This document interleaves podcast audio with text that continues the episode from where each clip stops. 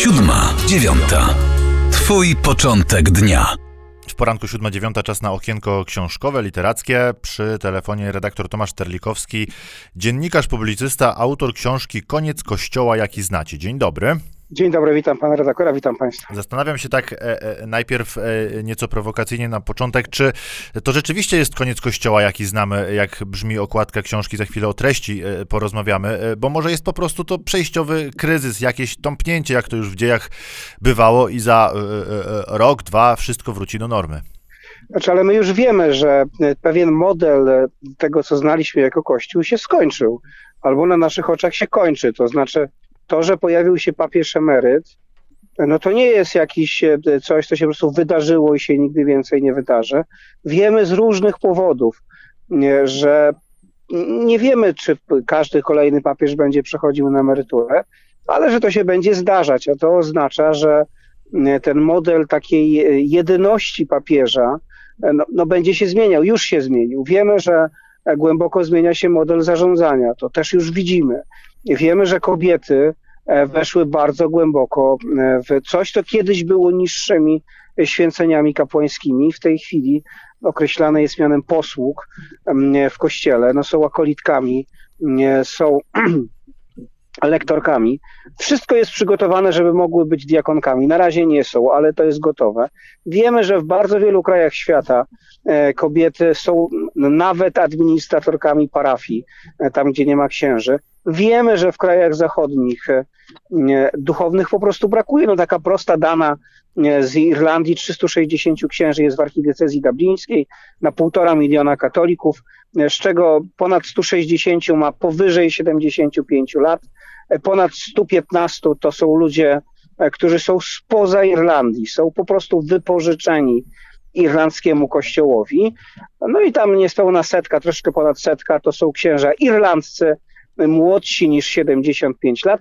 W seminarium jest dwóch kleryków. No więc już wiemy, że ten model życia parafialnego, w którym proboszcz jest centralną postacią, e, w stolicy Dublina się kończy. No po prostu trzeba go, e, w stolicy Irlandii się kończy, trzeba będzie go zastąpić innym. W Polsce jest podobnie, mamy już ileś diecezji, w których według wytycznych watykańskich należałoby już zlikwidować seminaria i połączyć je w jedne w większe całości z innymi seminariami. To, to, to bardzo, bardzo ważne sygnały, o, o, których pan mówi, czasem symboliczne jak e, rezygnacja papieża Benedykta, czasem realne i bardzo konkretne i zmieniające rzeczywistość jak ta w Dublinie, no ale z perspektywy katolika w Polsce e, ktoś może powiedzieć, wiele się nie zmienia. Dalej kościół w niedzielę mamy pełny, dalej proboszcz z wikarem jakoś parafię trzymają. Może to nie za mojego życia będzie, może trochę tak jak ze zmianami klimatycznymi. Jeśli coś się wydarzy, to za 20, 30 albo i 50 lat. No tak, ale za 20 czy za 30 lat to będzie za naszego życia. To znaczy, no, mam nadzieję, że za mojego również. Będę miał tam koło 70, ale to będzie za naszego życia, to po pierwsze. Po drugie, no, gdybyśmy rozmawiali 5 lat temu, to w ogóle byśmy takich sygnałów nie zauważali, mhm. a już wiemy, że na przykład w archidiecezji częstochowskiej zdecydowano się, ksiądz arcybiskup zdecydował się zacząć likwidować część parafii, no właśnie dlatego, że nie ma nie księży, więc to nie jest tak, że my tych sygnałów nie odbieramy już w Polsce i że nic się nie zmienia. No zmienia się jednak e, głęboko. W wielu parafiach, e, w których byli wikariusze, już nie ma wikariuszy, bo po prostu ich brakuje.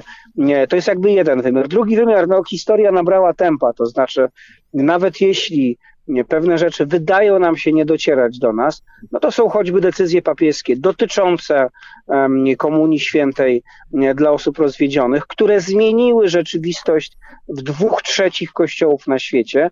W Polsce jeszcze nie zmieniły, ale jak ktoś mieszka przy granicy polsko-niemieckiej, to doskonale wie, że w jego parafii normy są inne niż w sąsiedniej parafii, która mhm. jest po drugiej stronie Niemiec. No to się już wydarzyło no i trudno powiedzieć, do nas nie dociera. Dociera do nas, a będzie docierać do nas coraz szybciej, bo naprawdę coraz częściej będzie tych księży do odprawienia nawet mszy świętej albo do obsłużenia parafii brakować. My się patrzymy na to wszystko z perspektywy Warszawy, dużych miast. Ale ja ostatnio byłem na przepięknym wyjeździe w diecezji zielonogórsko-gorzowskiej.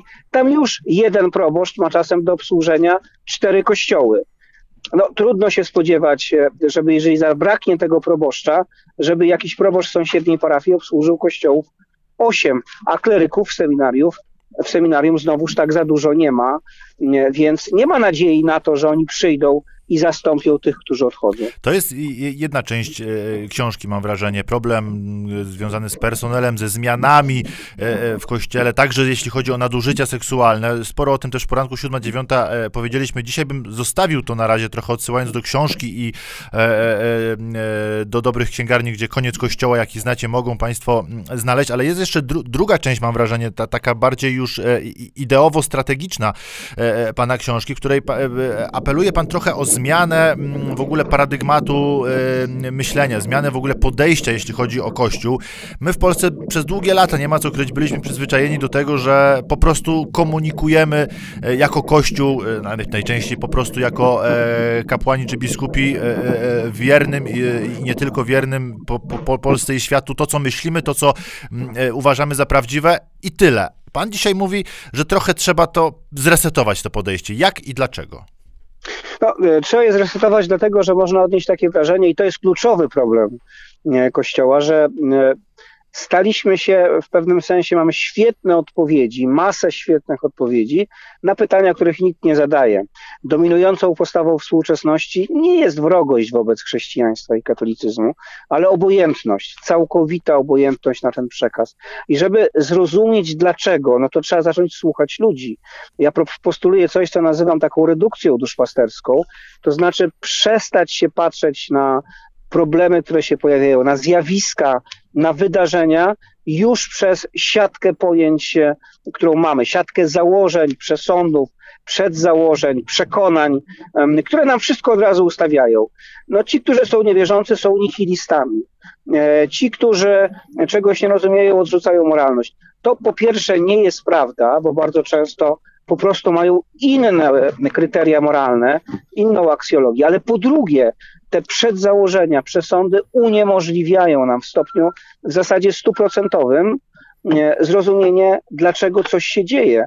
No jeśli tego e, nie rozumiemy, to nie potrafimy odpowiedzieć. Dlatego postuluję rzeczywiście większe słuchanie, większe wymyślenie się bez tych przedzałożeń, przesądów, przekonań, które mamy z góry przyjęte, tak żeby można było rzeczywiście poszukać odpowiedzi na pytanie, co takiego się stało, jakie pytania zadają ludzie, naprawdę. Nie, jakie, nie na jakie my byśmy chcieli odpowiedzieć, tylko jakie oni naprawdę zadają. To jest trudne wyzwanie. To każdy, kto próbuje tak myśleć, ma tego świadomość, ale ono wydaje się być w tej chwili konieczne, bo inaczej nie będziemy odpowiadać na realne pytania ludzi, a będziemy sobie głosić oczywiście piękne, głębokie nie, prawdy, tylko nikt nie będzie ich słuchał. No a ostatecznie nie o to w chrześcijaństwie chodzi, żeby po prostu sobie głosić, tylko o to, żeby z dobrą, z dobrą nowiną, z Ewangelią, z przesłaniem Jezusa Chrystusa docierać do konkretnych ludzi, takich, jakich oni, ta, takimi, jakimi oni są,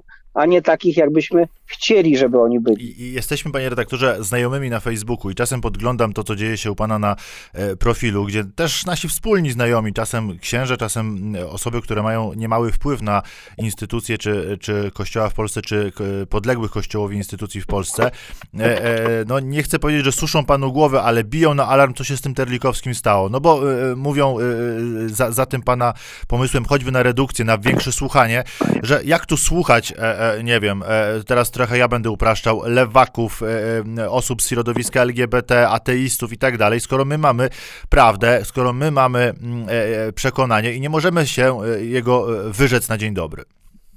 Znaczy, ale ja po pierwsze nie mówię, żeby się czegokolwiek wyrzekać, tylko mówię, żeby zacząć słuchać. To są dwie różne postawy.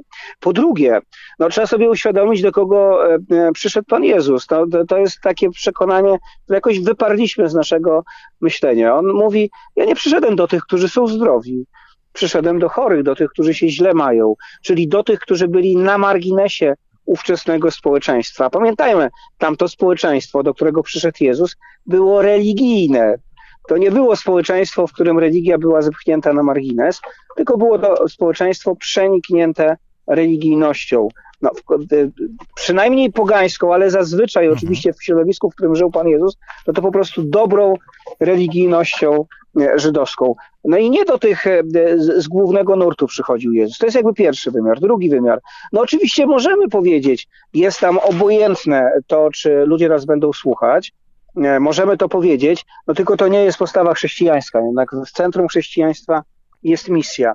I wreszcie kwestia ostatnia. Te podziały, których my bardzo często używamy, lewica, prawica, lewactwo, prawactwo, są po prostu, jeśli chodzi o Kościół, nieadekwatne. Bo przypomnijmy, że Kościół katolicki i ustami papieża, i ustami polskich biskupów zajął radykalnie sprzeczną postawę z tym, czego chciała polska prawica w kwestii e, migrantów, uchodźców, uciekinierów na polskiej granicy. To nie jest trochę inna postawa. Mhm. To jest postawa radykalnie inna. W tej sprawie można odnieść wrażenie, że to właśnie polska lewica była bliżej. Drugi element, no my widzimy także w nauczaniu Kościoła, bardzo wyraźnie to widzimy, że postawa Kościoła, na przykład w stosunku do osób LGBT, się zmienia. Nie zmienia się, jeśli chodzi o ocenę aktów moralnych, chociaż także można odnieść wrażenie, że w tej sprawie Kościół mówi innym językiem. Natomiast na pewno zmienia się, jeśli chodzi o osoby LGBT. No i to widać doskonale. Tutaj naprawdę nie trzeba być w żadnym razie postępowcem, progresywistą, żeby zobaczyć, nawet na przykładzie tego, jak się zmieniały zapisy katechizmu Kościoła katolickiego, że stanowisko Kościoła ewoluuje, zmienia się. Dlaczego? No właśnie dlatego, że stanęliśmy wobec tego problemu z całą mocą. Warto pamiętać, że Kościół często jakimiś problemami się nie zajmuje, jeśli one przed nim nie stają. Nie ma tak naprawdę wypracowanego, pełnego stanowiska e, Kościoła w sprawie transseksualności, transpłciowości osób e, e, transpłciowych. No nie ma go, dlatego że Kościół wcześniej nie stanął tak mocno wobec tego wyzwania. Też mamy rozwój nauki, rozwój nauk psychologicznych, które też Dokładnie powodują, tak. że, że i Kościół zmienia swoją naukę, bo to nie jest tak, że mamy we wszystkim raz na zawsze daną prawdę. Tylko zastanawiam się trochę znów prowokacyjnie, gdyby znaleźć jakiś taki cudowny wehikuł czasu, który pozwoliłby redaktorowi Terlikowskiemu Anno Domini 2022 spotkać się z redaktorem Terlikowskim Anno Domini 2010 na przykład, e, e, redaktorem naczelnym wtedy chyba Frondy, jeśli dobrze pamiętam, e, to udałoby się wam spotkać, czy to byli zupełnie dwaj innie, inaczej myślący ludzie? Znaczy ja tylko mogę powiedzieć tylko jedno, że akurat oczywiście miałem jakiś wizerunek, ale spotykałem się zawsze ze mhm. wszystkimi. To znaczy E, niezależnie od tego, e, jakie, e, jakie myślenie kiedyś proponowałem, zawsze spotykałem się z ludźmi inaczej myślącymi, co mi zresztą zawsze zarzucano. Więc myślę, że spotkać byśmy się spotkali spokojnie. Natomiast oczywiście to jest tak, że pewne rzeczy się zmieniają. Człowiek dojrzewając, ale także spotykając się z innymi ludźmi, spotykając się z nowymi wyzwaniami, no, rozwija się, zmienia się, przyjmuje inne poglądy. I mnie się oczywiście też to przydarzyło. To nie jest tak, że jestem tą samą osobą, co przed dziesięcioma laty. No choćby dlatego, że przed dziesięcioma laty e, nie przechodziłem e, sprawy komisji Pawła M. Na przykład, choćby mhm. dlatego, że przed dziesięcioma laty nie wiedziałem tyle w ogóle chyba wszyscy nie wiedzieliśmy tyle na temat skali nadużyć seksualnych, także w polskim kościele i tak dalej, i tak dalej, i tak dalej. No to był też jeszcze wciąż okres trochę innego myślenia, nie tylko w polskim kościele, ale także w ogóle w kościele. Stąd oczywiście E, jeżeli pytanie miało dowieść tego, że się zmieniłem, no tak, zmieniłem się. Nie, ale rozmawiać bym rozmawiał, na pewno tak, także w tamtych Króciutko czasach. jeszcze na koniec o, o, wyzwaniu, które mam wrażenie zasługuje na osobną rozmowę. E, czasem w naszej publicystyce, czasem w naszych komentarzach e, internetowych nie tylko sprowadzamy Kościół i jego naukę do takiej też pałki w codziennych sporach politycznych. Czy to nie jest też w polskiej perspektywie bardzo ważny punkt, e, który no, de facto czasem sprowadza mm, e, bycie katolikiem do głosowania na jedną czy drugą partię, a jeśli nie, no to tak naprawdę występujesz nie tylko przeciwko jednej czy drugiej partii, ale w ogóle przeciwko wierze. Znaczy, niestety jest tak, że rzeczywiście doszliśmy do takiej bardzo głębokiej plemienności partyjnej, która czasem wyprzedza religijność. To znaczy, utożsamiamy postawę partii z postawą kościoła. Czasami żartobliwie e, mówi się, że kościół ma członków, a partie mają wyznawców. No i tak to niestety w Polsce czasem wygląda, że tożsamość plemienna, partyjna jest ważniejsza niż nauczanie e, Kościoła. I co więcej, takie utożsamienie prowadzi do tego, że przestajemy widzieć, e, w, kiedy się spotykamy na mszy świętej, e, głosujący na Platformę, PSL, PiS, Konfederację, a nie ma czasem co ukrywać, również czasem na lewicę w jej rozmaitych odłamach, przestajemy widzieć sobie przede wszystkim braci e, w Chrystusie, a to jest kluczowe. I tu stawiamy kropkę. A, a nie członków partii. A do tematu Amen. obiecuję Tak. jeszcze pewnie nie raz wrócimy. Koniec Kościoła, jaki znacie, to bardzo ciekawa książka Tomasza Terlikowskiego, którą znajdą Państwo e, i w wydawnictwach internetowych, e, ale i w dobrych księgarniach. Dziękuję Panie redaktorze za to spotkanie. Dziękuję Dobrego bardzo. dnia. Siódma, dziewiąta. Twój początek dnia.